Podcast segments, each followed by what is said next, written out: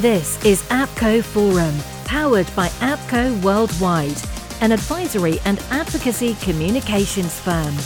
Now, here's your host, John Defterios. Hello and welcome to APCO Forum, timely conversations catalyzing progress on global topics. I'm John Defterios of APCO Worldwide.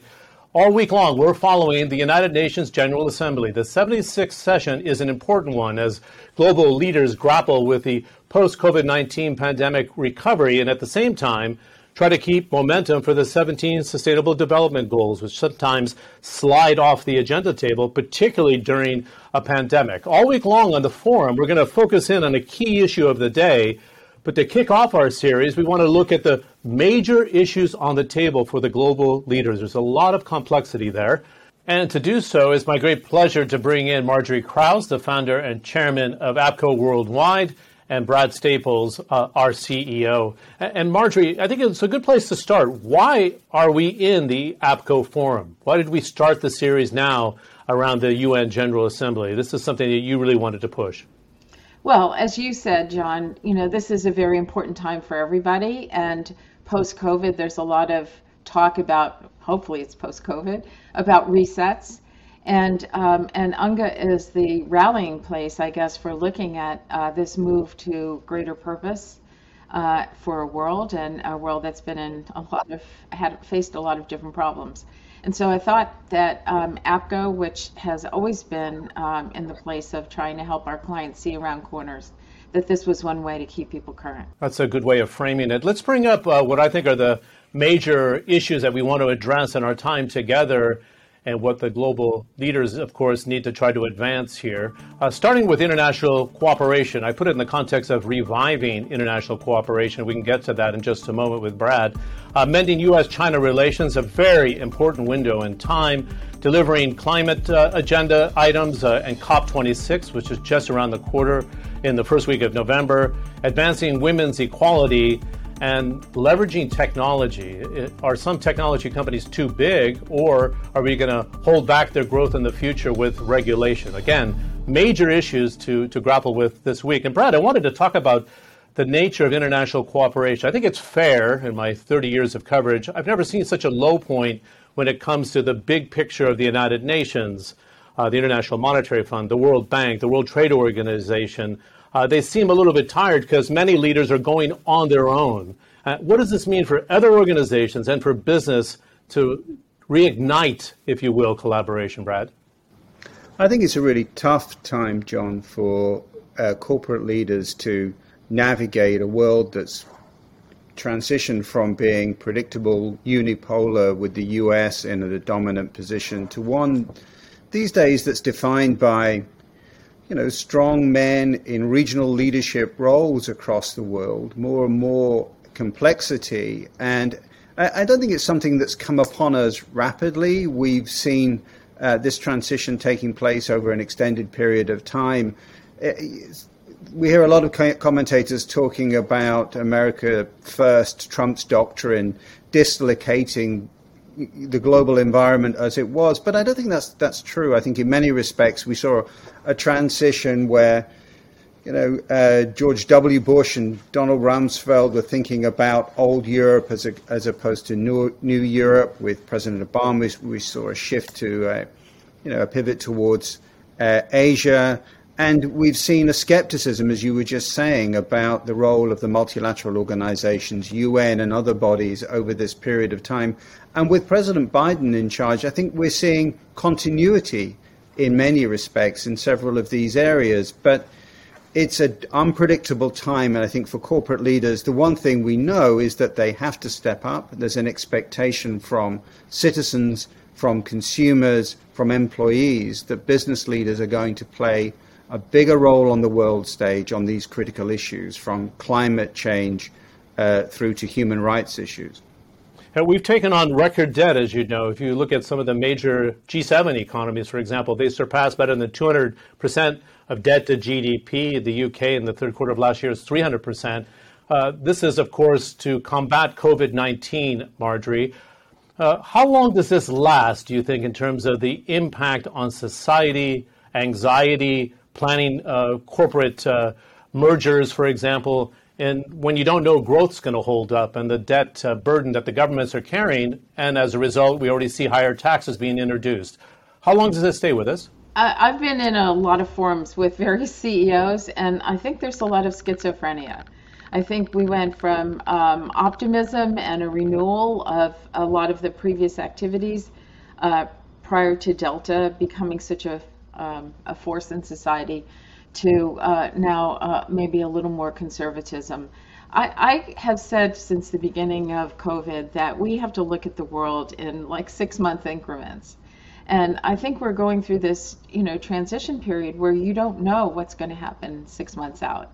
Um, and so I don't know that, um, you know, that the forces of inflation could make a big difference. And the uh, way in which governments put stimulus into society, uh, you know, trying to calibrate that against the you know the concern about inflation, I think has uh, has the whole um, economic environment in a bit of a state of flux, and so it causes all businesses, including our own, to to think about you know where do you make those investments, how fast do you make them, and how much of a risk do you take, and I think that those are always factors, but I think there's a lot more uncertainty in the environment right now. Uh, great point, Margery. Uh, before the UNGA meeting, I thought it was interesting that uh, President Joe Biden had a conversation uh, with Xi Jinping uh, of China, saying we can compete with each other, uh, but also understand each other. So it was almost an olive branch, again, vis a vis the confrontation that Donald Trump had with Beijing, of course. Brad, I thought it was interesting the European Union decided to sign a trade deal after the U.S. election and before Joe Biden took office. Can the European Union straddle both the number one and number two economies and the two superpowers of today? I think they're going, certainly going to try to do that, John. I think um, there is the deployment of, you know, in, enormous uh, resources in uh, a recovery fund that's to prime a new, greener, digitalized economic recovery in Europe. Coupled with that, there's a policy and regulatory push to create an environment in which emerging European champions can appear on the global stage. Honestly, I think Europe is the world leader probably in one area above all others, and it's the global regulator. It's the global regulator on everything from anti antitrust to climate change questions. Whether it can become a dynamic uh, economic center uh, that can compete on uh, uh, equal terms or credible terms with the levels of innovation uh, and support uh, that we see from the US and China, I think there's, there's a lot to be seen. Europe is certainly found wanting still on the global stage when it comes to kinetic security questions. Um, there's been that dislocation, I think, between the US and Europe around the pullout from Afghanistan, which again leaves the Europeans in an uncertain place. And it's probably the Chinese and Russians who will benefit most from, from that situation. So I think lots of questions, John, really, about Europe's role in this kind of multipolar uh, kind of dynamic. I wanted to add something to what uh, Brad was saying because I think two things. One, going to the last question about the economy, when Brad mentioned the green economy and what's happening around climate, which I believe will be at the top of everybody's list uh, going forward in one way or another. Everybody has to have a climate policy one way or the other. But I think that's a place that's like maybe a, a ray, forgive the analogy, ray of sunshine um, on the on the economic side too, because there's so much potential here for new technologies, innovation um, that could drive growth if if countries are smart about how they're doing this, and we've seen that happen. Uh, with a, a, couple of the countries where we are, you know, very engaged. The second thing I just wanted to mention was about China. Going back to China, I think that it's interesting that a lot of the companies we work with um, who have um, who have big commitments in China, frankly, are looking to see how the political relationships can be managed, uh, but economic relationships can continue and maybe even become more robust. And don't want to conflate the uh, political scene with the economic scene. So, um, you know, I think I think straddling this um, this situation will be very interesting to watch. Yeah, I want to have you both comment on climate. Uh, first to you, Margery. and the $3.5 trillion in total that Joe Biden has on the table, uh, not just for green infrastructure, as you know, but also social programs, healthcare, uh, education, uh, a better safety net. I almost see it as his uh, New Deal in the spirit of FDR. Uh, does he plan on being a one term president and he wants to get this done as something that's critical and something that Uh, business people can count on for the next decade in terms of a build out? Well, leaving the question of one term president aside, I think that I, I don't, you know, I can't speak, I haven't heard this directly, but my sense is that, you know, he has made a decision that he's going to do what's right, whether it ends up being a one term president or not, or however that plays out that there are things that have to get done and that he's going to really aggressively push ahead. He also, I think, um, understands probably better than most um, the complexity of the political environment to do that. And so there will be certain things that will be agreed to that are fundamental to moving the U.S. forward. And then the rest of this is um, it's going to be a question of negotiation about how much can be put under the infrastructure banner. But don't forget that, that those big sums are not for one year or one time. Those big sums are over time. Um, and uh, they're investments for the future, so there can be some planning so that people know this amount of money is committed over X number of years, and you can start moving forward on some of these uh, longer term solutions. Just around the corner, uh, Brad, is COP26, and I started hearing rumblings of a COP26 delay, whether that's for, for really going to happen is, is, uncertain at this stage. It sent a horrible signal. But with the fires and the floods we've seen, uh, stretching from China uh, to the United States and points beyond uh, eastern Russia as well in Siberia, uh, it seems almost implausible we wouldn't have a deal that's concrete. What's the mood music for you uh, in Europe and the dialogue with global CEOs? I'm not sure global CEOs are, are at the center of this conversation. I think it's populations across the globe it's citizens and individuals who've made their voices heard. It's clear that in a world without much consensus, there is a common view across the planet that um, we are in a climate emergency and something must be done about it. 65% of Americans think that, pretty much the same numbers, even higher, across the whole world. And those events you're talking about, John, whether it's wildfires or flooding or hurricanes, typhoons, tornadoes, extreme low temperatures, even in some places. That has been the picture just in 2021 across the entire planet. So, this should be a moment that unifies humanity and gives um, government leaders the sense of urgency and impetus that they would need to act now. The question is can we get that consensus in such a fractured global environment? And it's not at all certain because what we've seen in the past with these COP meetings is that um, the lowest common denominator can often drag down the good intentions of some nations and the actual results can be quite modest.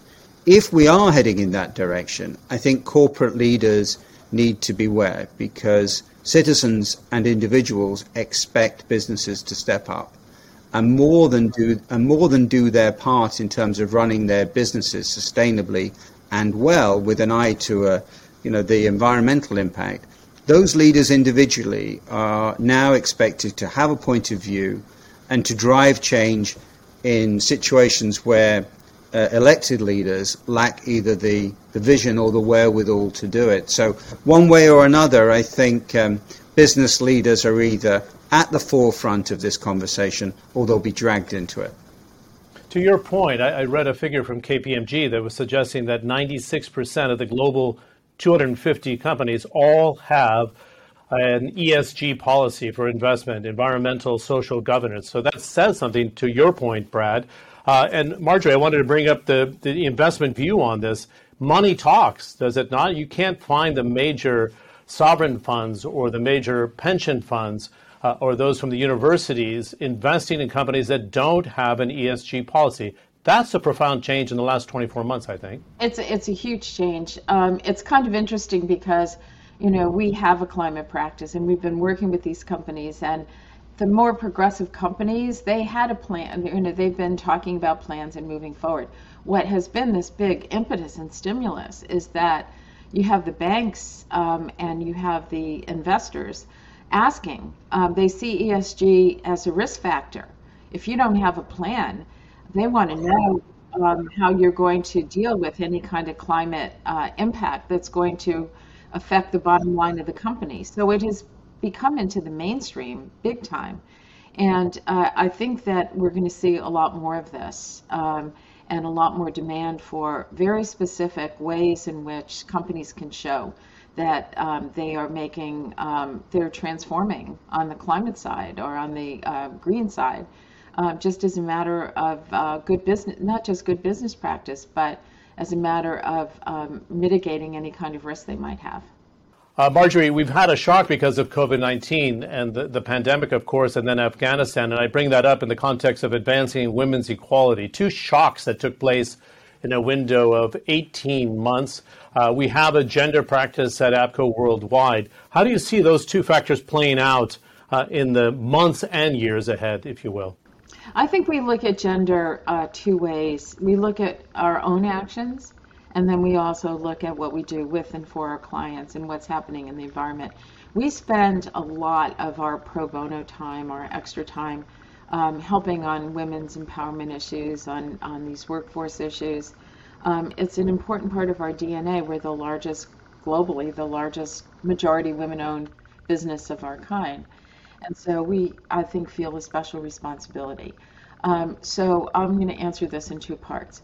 I think in terms of our clients, um, you know, the the, the um, everybody is aware of of uh, the impact that COVID has had on women. Women have lost uh, proportionally a lot more than any other group of people because of their caregiving and and because people have had to have had no choice. You can only do so much and it's hard to have the job, the kids, the, the housekeeping, and everything else when there's no infrastructure to support you. And that's part of why this is in the president's plan, um, because it's recognized that you can't solve some of these other problems if you can't um, provide some support system to the women uh, in the workforce. And around the world, the the countries that know how to deploy women are the countries that seem to do the best from a GDP point of view as well.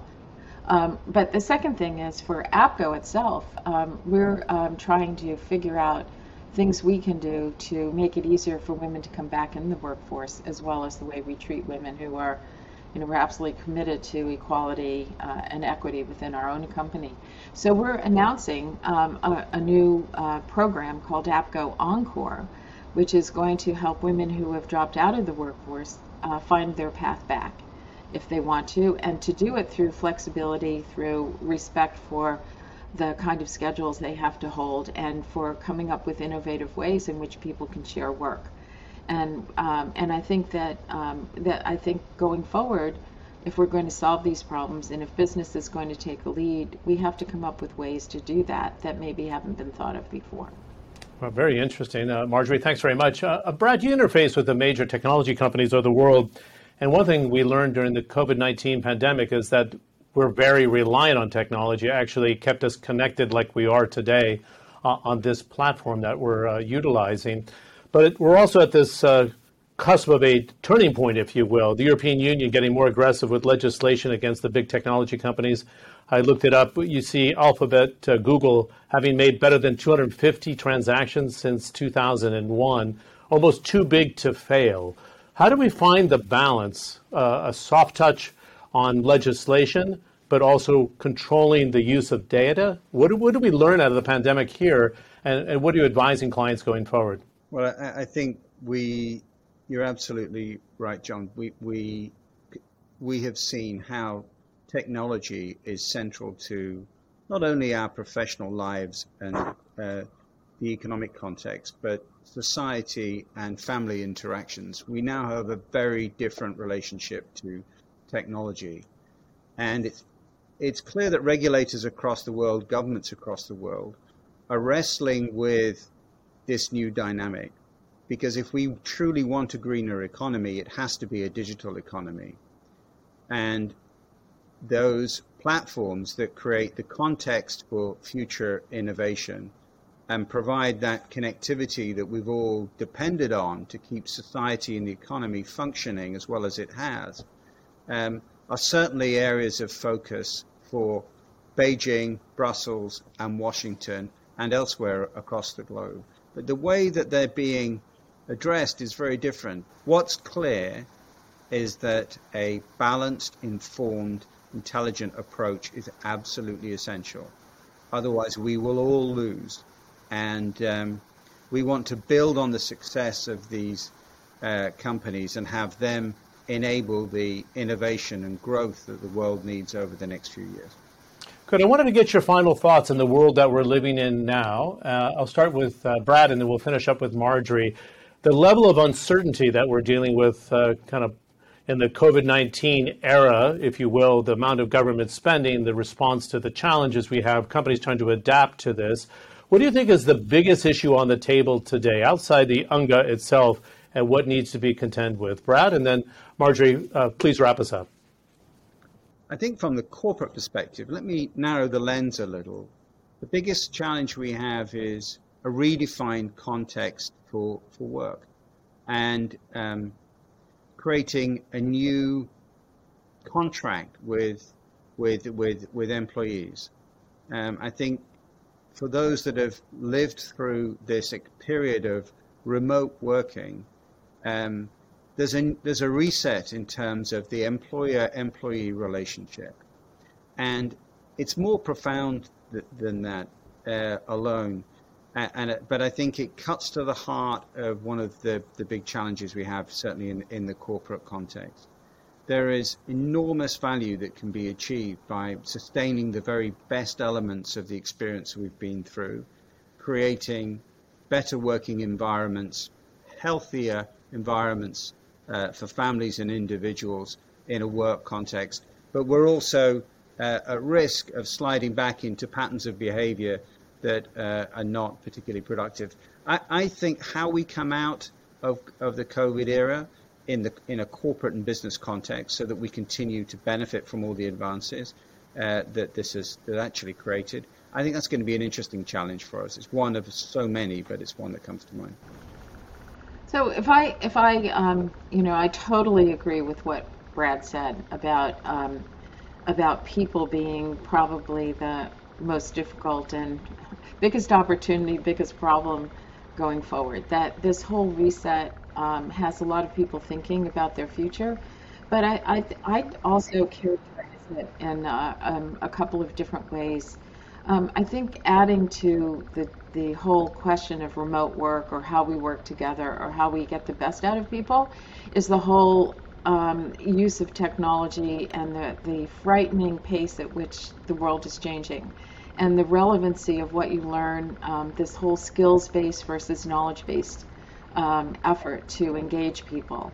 I think we have to find different ways of um, educating people and also making sure that the education or the, the, the way in which we reskill workers um, uh, makes them fit for purpose for the future. Otherwise, all the other things that we see around us that get impacted when we see riots or we see uprisings or we see unhappiness or um, swirl and everything is all a lot of it's attributable to people's um, discomfort with what their role is in society and, and are they going to be relevant or irrelevant? How do they make a living?